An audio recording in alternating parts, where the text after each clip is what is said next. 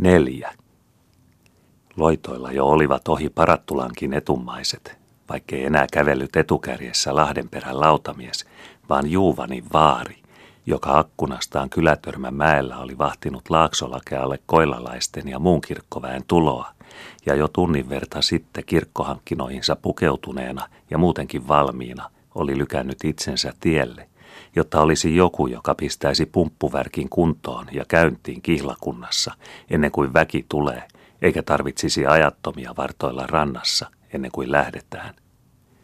Vari oli nimittäin toimellinen mies, vaikka nyt jo Syytingille siirryttyään ja Pytingin päätykamariin muutettuaan talon toimista poissa ja sen vuoksi enää vain silmävaralta asioissa.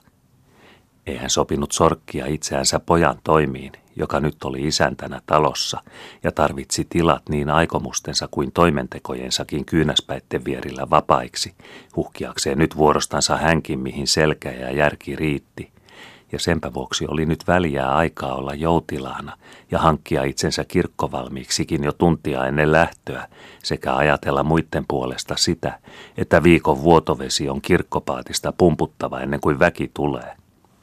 Kaukana Pietarin kalliolla ulkopuolella kylän oli siis vaario silloin, kun Lahdenperän isäntä muiden edellä oli tulossa vasta puolivälissä Parattulan kylätanhuata.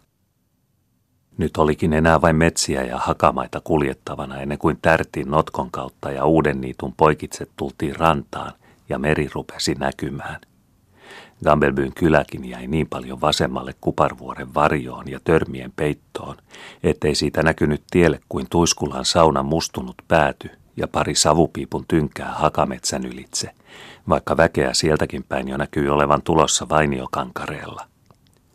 Vari ajatteli kävellessään sitä, että haen ensiksi esiin paatin pohjalta toisen takapiitan alta pumpuntoron ja kastan sen mereen, että on siemenvettä putkessa ja letku kastuu ja pehmenee ja rupeaa imemään ilman korisemisia. Kerkiä minä nostamaan toron pystyynkin panterikoloon ja sovittamaan juoksuruuhen paikoilleen ja sylkysuun parraspuun väkeen ennen kuin muu väki tulee, niin on kaikki valmista ja saavat nuoremmat ruveta pumppuamaan tuumi vaari edelleen kävellä kolkutellessaan kalliolla ja selvitti tehtäviänsä, sillä hän oli elämänsä iän ollut niitä miehiä, jotka ovat rauhallisia vasta, kun ajatus ja teko ovat järjestyksessä, ja ihminen kävellessään tietää, mitä menee toimittamaan.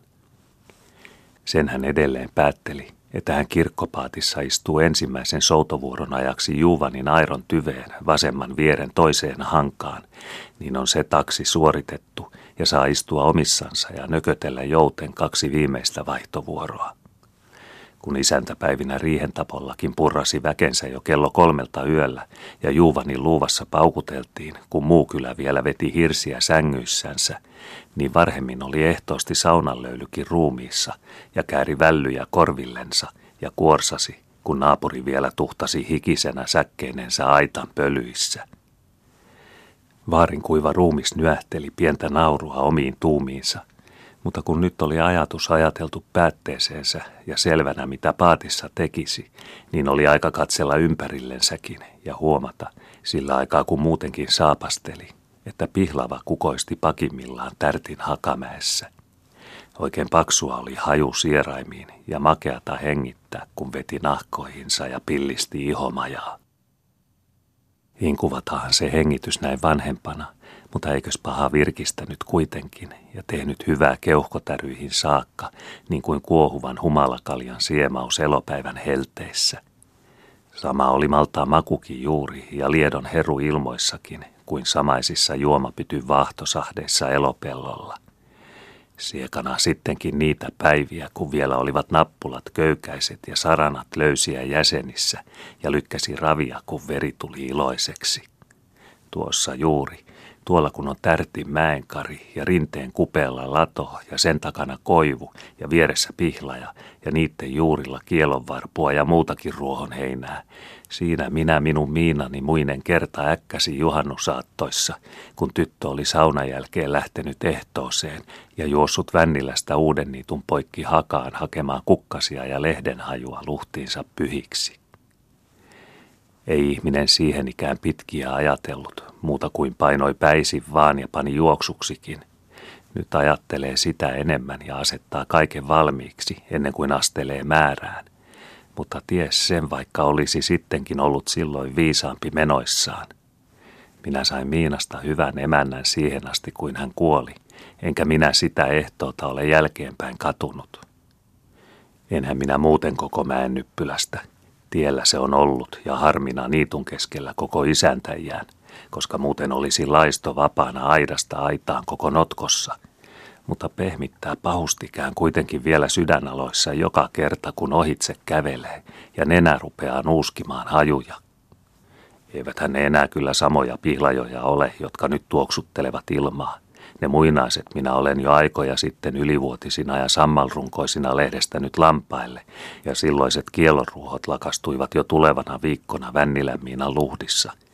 Mutta samat makeat lemuavat kuitenkin yhä sieraimiin tällä kohdalla tietä, ja vieläkin voi ajatella, että tytön nilkka kahlaa vehmaa varsissa ladon takana ja kielokimpun viljut kutittavat ujon huulia, kun veikeä haistelee kellojen valjuja.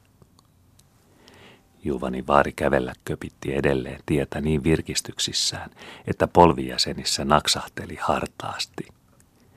Maitoruokaa sentään tämä elämä, kun on suvi ja jäsenet jäljellä, ajatteli hän, ja oli vetreä taas, niin kuin mennäjuhannuksenakin samalla paikalla tietä. Kävelen vännillä itse rantaan, niin näen muinaisen luhdinkin, jonka ovenpielet olivat lehditetyt ja rivassa roikkui tuoksuva pihlavan oksa – tuumi hän, ja lahkeen verka melkein kepsasi kuivissa koipihaaroissa menonpuhdin heilua.